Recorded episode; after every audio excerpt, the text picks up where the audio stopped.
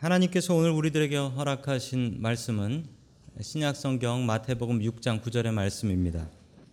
그러므로 너희는 이렇게 기도하라 하늘에 계신 우리 아버지여 이름이 거룩히 여김을 받으시오며 아멘. 하나님께서 우리와 함께 하시며 말씀 주심을 감사드립니다. 아멘. 자, 우리 옆에 계신 분들과 인사 나누겠습니다. 반갑습니다. 인사해 주시죠. 네, 반갑습니다. 인사해 주시겠습니다. 오늘 하늘에 계신 우리 아버지여 주기도문을 전해드리도록 하겠습니다.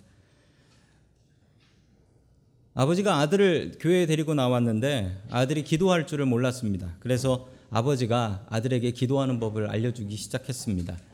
기도할 때는 제일 먼저 하나님의 이름을 불러야 된다. 그래서 하나님 아버지 따라 해봐라. 그랬더니 아들이 하나님 아버지라고 하지 않고 하나님 할아버지 하더랍니다. 그래서 너 왜 할아버지라고 하냐라고 했더니 아버지한테 아버지면 나한테 할아버지 이러더래요. 그래서 야 그게 아니고 하나님은 우리 모두의 아버지신 거야 알겠니? 그랬더니 아들이 이렇게 얘기했답니다. 알았어 형. 같이 아버지면 형제잖아요. 알았어 형 그러더래요. 기도는 배워야 할 수 있습니다. 저는 기도를 어떻게 배웠냐면 중학교 때였던 것 같은데 중학교 때 그 산에도 가서 기도하고 또 철야 기도도 하고 그러면서 그 고등학생 형 누나들 기도하는 소리를 듣고 그냥 따라했어요. 기도할 줄을 몰라서. 철야 기도를 한다고 가는데 뭐 밤새 기도하진 않지만 한 그래도 몇 시간을 해야 되는데 할 말이 있어야지요. 그래서 옆에 있는 형 누나들 기도하는 거 들어가지고 배워서 했습니다. 기도는 배워야 됩니다. 배워야 되는 가장 대표적인 그리고 가장 아름다운 기도는 주님의 기도, 오늘 주기도문입니다.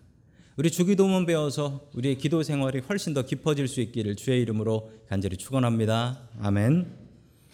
첫 번째 하나님께서 우리들에게 주시는 말씀은 기도를 배우라라는 말씀입니다. 기도는 배워서 해야 합니다. 기도는 배워서 해야 돼요. 우리가 살고 있는 샌프란시스코 참 아름다운 도시죠. 정말 아름다운 도시입니다. 이 도시의 이름은 샌프란시스코입니다. 세인트 프란시스라는 사람의 이름을 본따서 지어진 나라, 아, 도시입니다. 자, 성 프란시스라는 사람은 누구냐면 저 아시시의 성자라고 부르죠. 프란시스코라는 분이신데 저분은 지금부터 한 800년쯤 전에, 그러니까 1200년쯤 이렇게 AD 1200년경에 사셨던 분입니다. 이분은 엄청나게 부자셨다라고 해요. 이분이 모든 걸 포기하고 주님의 부르심을 받고 아, 주님의 종으로 살겠다라고 마음을 먹지요. 그리고서 자기 재산을 모두 다 포기하고 가난한 삶을 살기로 작정합니다. 어느 날 밤 갑자기 겨울날이었는데 추운 겨울날 자기 집 문을 누가 이렇게 두들기더래요. 그래서 문을 열고 나가 보니까 어떤 나병 환자가 나병 환자가 문을 두드린 거예요. 그래서 어떤 일이십니까? 물어보니까 너무 추워서 얼어 죽을 것 같으니까 하룻밤만 좀 재워달라라고 부탁을 하는 것입니다. 여러분 같으면 어떻게 하시겠습니까? 나병 환자가 이거 전염되면 어떻게 해요?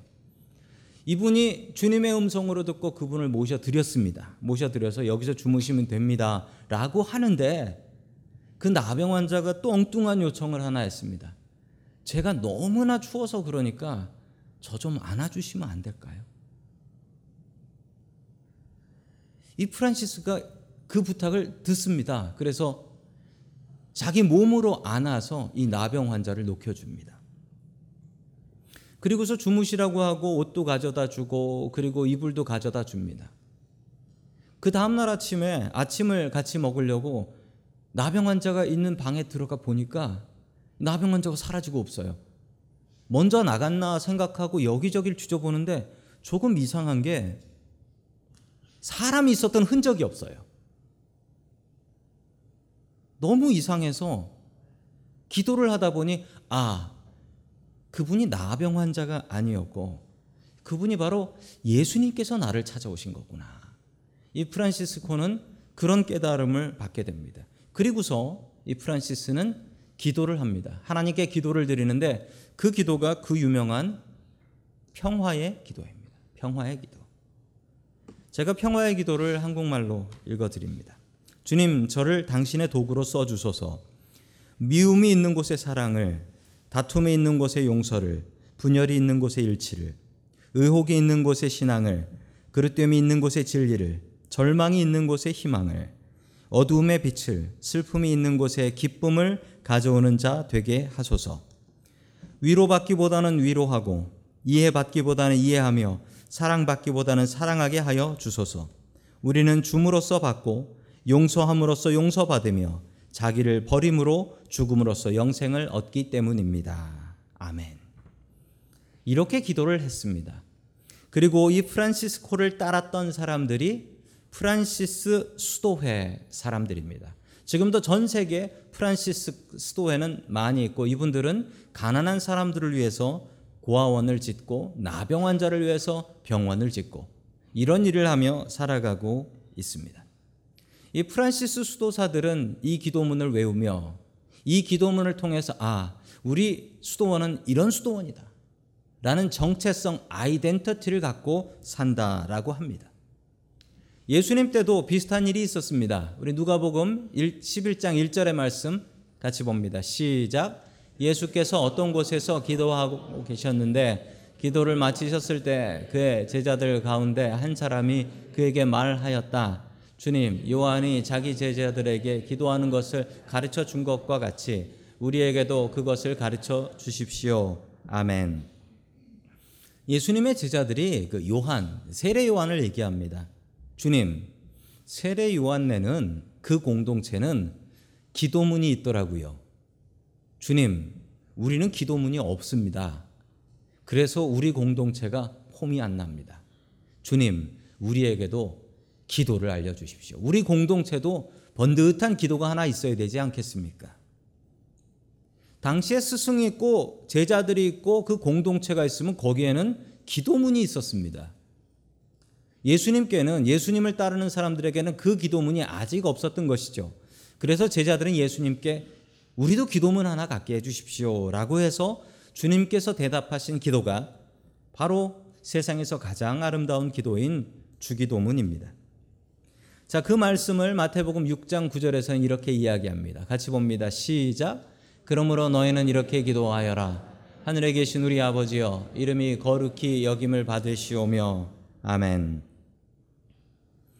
기도는 배워서 해야 됩니다. 예수님께서 이렇게 말씀하셨습니다. 너희들은 이 기도를 배워서 이렇게 기도를 해라. 라는 거예요. 그래서 여기 계신 대부분의 성도님들은 이 주기도문을 잘 암송하고 계실 것입니다. 기도는 배워서 해야 됩니다. 기도에도 형식이 있습니다. 기도가 대화니까 대화는 자기 마음에 있는 걸 마음껏 얘기하면 되는 거 아니냐? 아닙니다. 기도에도 형식이 있어요. 기도를 배우고 연습해야 됩니다. 처음 기도할 때는 하나님의 이름을 불러야 됩니다. 그리고 맨 마지막에는 예수님의 이름으로 기도합니다. 이렇게 기도해야 됩니다. 우리는 이렇게 기도해야 된다라는 것을 분명히 배워서 그렇게 기도를 하고 있습니다. 전에 다녔던 교회에서 어떤 장로님 한 분이 기도를 하셨는데 기도를 하다가 대표 기도를 잘못하셨어요. 어떻게 하셨냐면 맨 마지막에 예수님 이름으로 기도합니다 하지 않고 하나님 이름으로 기도합니다.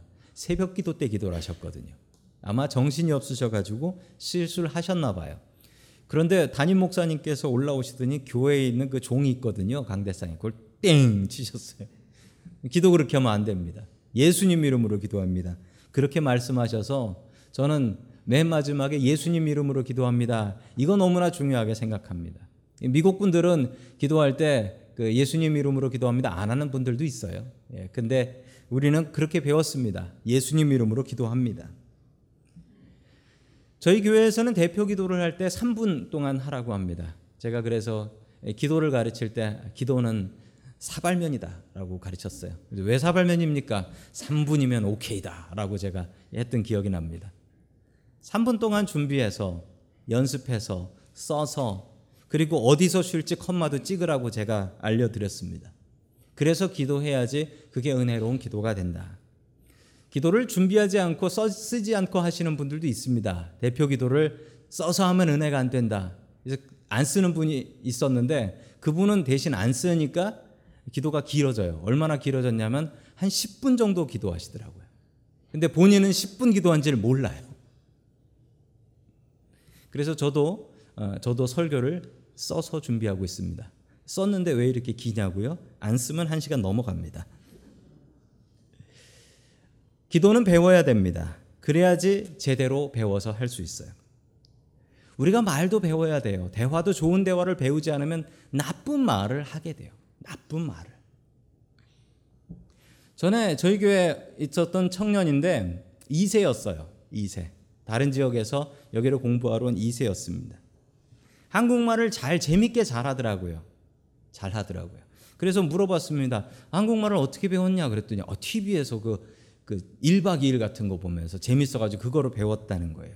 참 이게 큰 복인 게 예전에는 우리 아이들이 한국말 잘 안 배우려고 그랬는데 요즘은 한국 드라마 보면서 배우고 또 한국 예능 같은 거 보면서 배우고 심지어는 한국 애들이 아닌데도 배워요. 저희 막내 아들이 하는 얘기가 학교에 가면 이상한 한국말 쓰는 애들이 그렇게 많대요.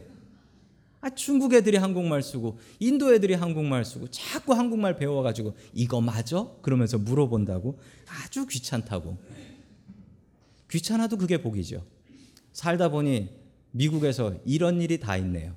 미국 애들이 한국 노래 부르고 다니고.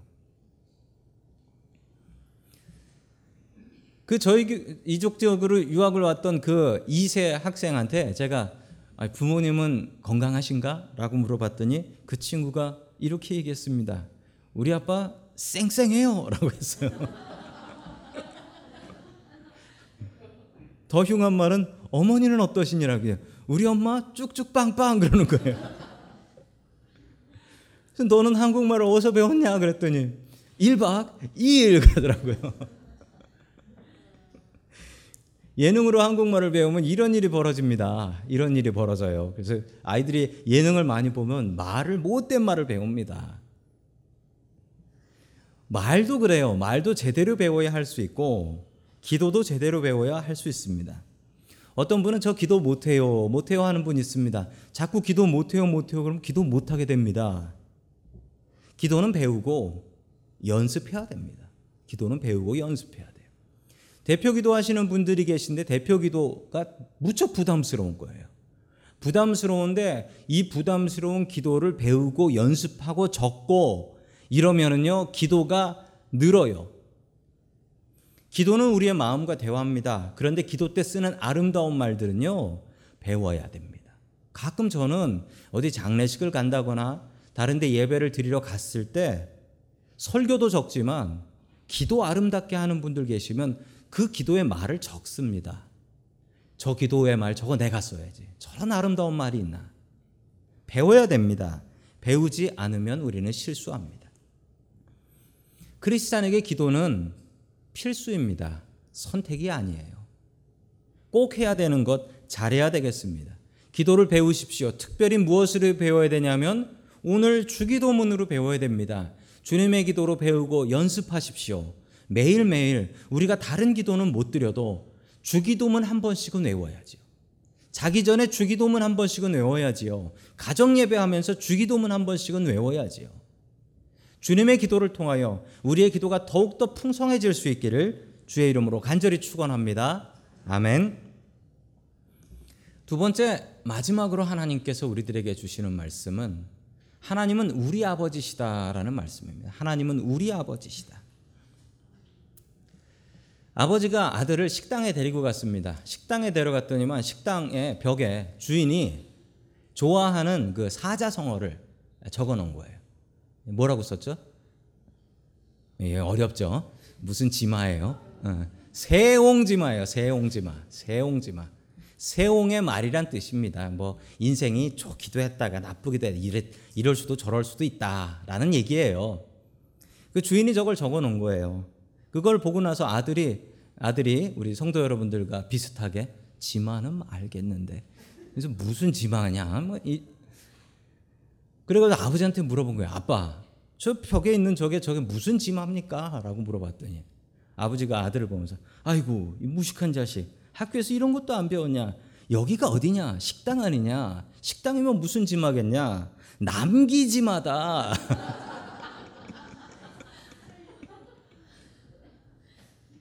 역시 아버지는 대단하십니다. 육신의 아버지는 이렇습니다. 몰라도 아는 척하고 또는 아는 것도 없을 때도 있고 육신의 아버지는 약합니다. 저는 매년 부모님께 인사드리러 한국에 가는데 1년에 한 번씩 이렇게 부모님을 뵈면 너무 마음이 아파요. 80이 넘어가셨으니까 한 해가 달라지세요. 한 해가. 너무 마음이 아픕니다. 육신의 부모님은 이렇습니다. 육신의 아버지는 불완전합니다. 어떤 분들은 나는 아버지가 싫어요. 라고 얘기하는 분들도 봤습니다. 나는 아버지가 싫어서 하나님 아버지도 싫어요. 이렇게 얘기하는 분도 봤어요. 어렸을 때 아버지한테 상처를 너무 많이 받았대요. 아버지는 자기를 버리고 집을 나갔고, 아버지한테 학대를 당했고, 이런 분들도 계셨습니다. 그러나 우리의 하늘의 아버지는 다르십니다. 하늘의 아버지는 육신의 아버지와 다릅니다. 그래서 오늘 성경은 이렇게 얘기합니다. 하늘에 계신 우리에게는 두 아버지가 있습니다. 육신의 아버지 그리고 우리의 하늘의 아버지. 이 두 분은 너무나 다릅니다. 그러나 비슷한 점은 있습니다. 우리의 하늘 아버지는 우리를 만드시고 우리를 가장 잘 아시고 우리를 보호하시는 분이십니다. 제가 미국에 처음 왔을 때 아, 그때도 영어는 어려웠고 지금도 영어는 어렵습니다만 그때는 훨씬 더 어려웠습니다. 제가 신학교를 다녔는데 그 신학교가 샌프란시스코 신학교라는 아름다운 신학교였습니다. 참 아름다운 신학교예요. 저녁을 먹고 나서 집사람하고 또 애들 둘 데리고 산책을 나갔었습니다. 저 신학교 주차장 저 주차장이 넓거든요. 근데 차가 저녁 때는 안 들어오니까 아이들이 뛰어놀기가 좋아서 산책을 하러 나갔었습니다. 근데 무슨 일이 있었냐면 갑자기 어둠 속에서 우리 아이만한 커다란 개가 튀어나왔어요. 개가 튀어나와 가지고 저희 아들이 개를 키워본 적이 없어 개랑 안 친해가지고 개를 보니까 너무 크니까 달려드니까 무서워가지고 도망을 가기 시작했어요. 도망가니까 이 개는 더 신나가지고 쫓아왔어요. 애는 울면서 막 소리를 지르면서 도망을 가는데 이제 제가 이제 먼저 달려 들어가지고 개를 떼놓고 저도 개는 무섭습니다. 개를 떼놓고 애를 달래는데 정말 나쁜 걸 봤는데 개 주인이 있는데 개 주인이 미국 사람이에요. 미국 사람인데 백인 같은데 저 뒤에서 이렇게 팔짱 끼고 웃고 있더라고요. 저희 학교에는 표지판이 써져 있었어요. 개는 목줄을 매라. 그게 있었는데 목줄도 안 매고 그 개가 이렇게 뛰어다니면서 이제 애를 애랑 놀아주려고 한 거예요. 공격한 건 아니고. 근데 주인은 이렇게 팔짱을 끼고 있더라고요. 그래가지고 제가 되도 안 되는 영어로 가서 따지기 시작했죠. 그랬더니 그분이 저한테 이렇게 얘기했어요. 동양 사람들이 개 싫어하는 건 알지만 너희들이 개랑 친해져야 돼. 이렇게 얘기를 하더라고요. 아, 그때는 안 들리던 영어가 들리더라고요. 아주 그분하고 여, 말싸움이 이제 논쟁이 붙은 겁니다. 이, 우리 학, 내가 다니는 학교인데 이 학교는 개 목줄을 해야 되고 개가 이러면 네가 와서 말려야지 왜 안 말리고 있냐?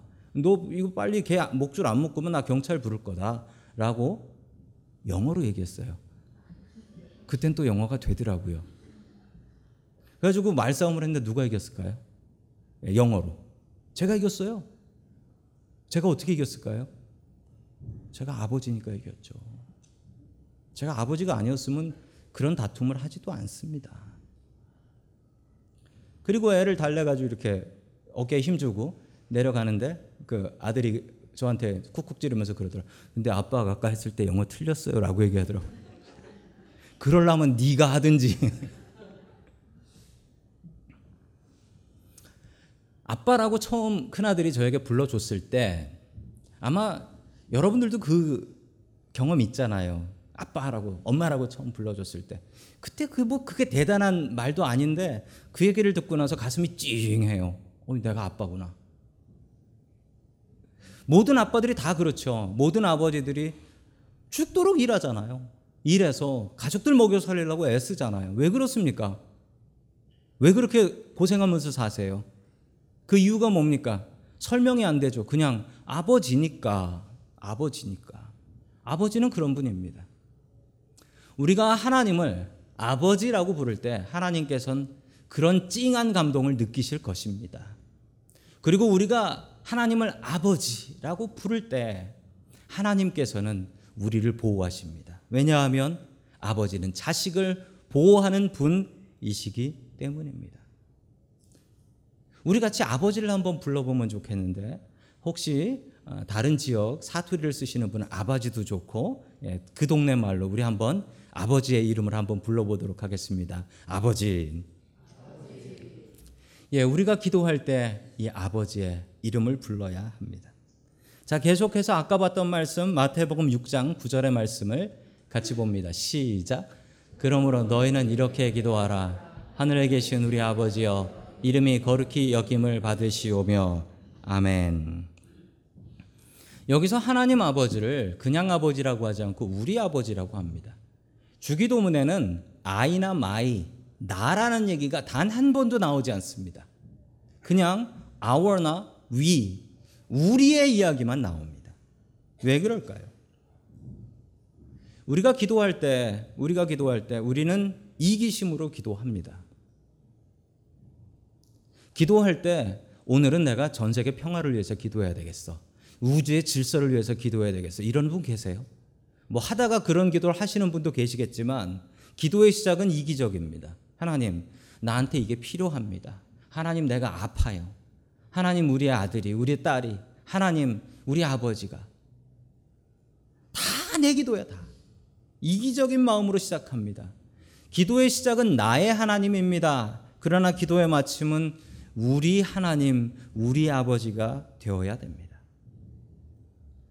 주님께서는 우리에게 나의 아버지가 아니라 우리 아버지를 가르치십니다. 우리의 형제들이 있고 우리에게 자매들이 있다라는 사실입니다.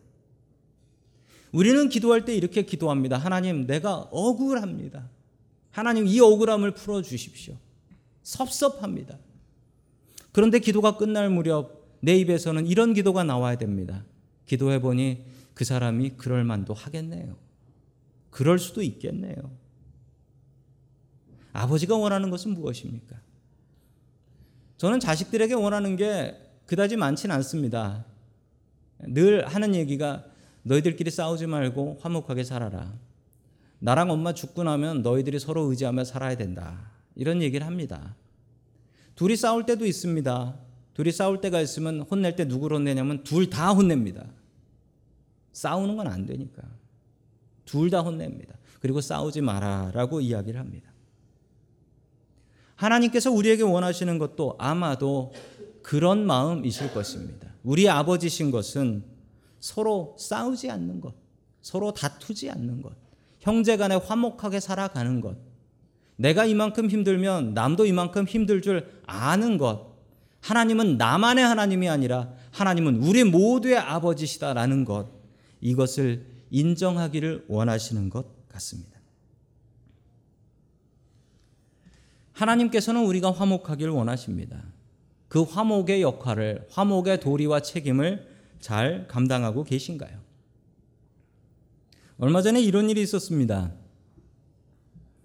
인근의 교회는 목사님 한 분이 계신데 그분이 제가 하지도 않은 얘기를 했다라고 소문을 냈다라는 소식을 들었습니다. 저랑 친한 후배고 잘 아는 후배고 또 제가 잘 챙겨줬던 후배였는데 그런 얘기를 듣고 나니까 너무 마음이 아프고 속이 상하고 배신당한 느낌이었습니다. 어떻게 이럴 수 있지? 정말 억울한 마음도 들었습니다. 그 억울한 마음으로 지난 월요일 밤에 잠을 잠에 들었는데 하나님께서 꿈속에서 저에게 말씀해 주신 것 같았습니다. 뭘 보여주셨냐면 그 목사님이 저한테 잘해줬던 것들을 그 극장에서 보여주시 보여주시더라고요. 그리고서 저에게 네가 오해했다. 그러지 마 라는 마음을 주시더라고요. 그리고 잠에서 깼습니다. 잠에서 깼는데 그 전까지 불편하고 억울하고 그 마음이 그냥 눈 녹듯이 다 녹아버리고 없어져 버렸어요. 그리고 잠에서 깨었을 때 제일 처음 든 마, 마음이 아, 내가 잘못했구나. 내가 미안하구나. 이 생각이 들었어요. 내가 오해하고 내가 주의 종을 오해하고 어, 불만을 가졌던 것 이것이 참 잘못됐구나라고 생각해서 어, 깨어나서 그분에게 전화를 드렸습니다. 그리고 어, 제가 사과를 했습니다. 그분은 뭔 사과인지도 모르면서 제 사과를 받았어요. 제가 죄송합니다 라고 제가 후배한테 사과하고 다음 주에 제가 밥 살 테니까 아, 제 회계의 밥을 받아 주십시오 라고 했습니다. 목사끼리 사이가 안 좋아지면 교인끼리는 원수됩니다. 제가 그러면 안 되는데 제가 잠깐 잘못된 마음을 먹었던 것 같고 하나님께서는 꿈을 통해서 저에게 깨달음을 주셨습니다. 우리 하나님 아버지가 원하시는 것은 무엇일까요? 형제와 자매가 하나 되어 서로 사랑하며 살아가는 것입니다. 사탄이 원하는 것은 무엇일까요? 형제와 자매가 서로 싸우는 것입니다. 사탄은 때로는 정의와 공평을 이용해서 우리에게 싸움을 붙입니다. 사탄은 우리에게 속삭입니다. 아무리 생각해봐도 네가 옳다. 아무리 생각해봐도 네가 억울하다. 너 왜 그러고 사니? 사탄은 우리에게 정의와 공평을 이용해서 싸움을 붙입니다. 사탄은 우리의 가정을 그렇게 만들고, 사탄은 우리의 교회를 그렇게 만들고, 사탄은 우리의 세상을 그렇게 만들려고 합니다. 세상에 가장 미친 것이 전쟁인데, 사람이 사람을 죽이면 감옥 가서 벌 받는 게 맞는데, 전쟁 때는 사람이 사람을 죽이면 더 많이 죽일수록 상을 받습니다. 세상에 이런 일이 어디 있습니까? 사탄은 우리에게 정의와 공평을 이용해서 싸움을 붙입니다. 전쟁하는 두 나라에 한번 물어보십시오. 싸울 이유가 없는지. 우리나라가 억울합니다. 이쪽에 얘기하면 우리나라가 억울합니다. 그러면서 죽도록 싸우는 거예요. 끝내 누가 이깁니까? 끝내 사탄이 이깁니다. 주님께서는 우리에게 이렇게 말씀하십니다. 하나님은 하늘에 계신 우리 아버지시다. 하나님은 우리의 아버지십니다. 정말 불편한 말씀을 드리자면 하나님께서는 내가 싫어하는 그 원수의 아버지시기도 합니다. 그 아버지께서 원하시는 것은 무엇일까요? 서로 화목하며 살아가는 것입니다. 주님께서 가르쳐 주신 기도는 우리가 주님의 이름으로 같은 아버지 밑에서 서로 화목하며 살아가는 것입니다. 오늘 주님께서 가르쳐 주신 기도대로 하늘에 계신 우리 아버지, 우리 아버지의 뜻대로 살 수 있기를 주의 이름으로 간절히 축원합니다. 아멘.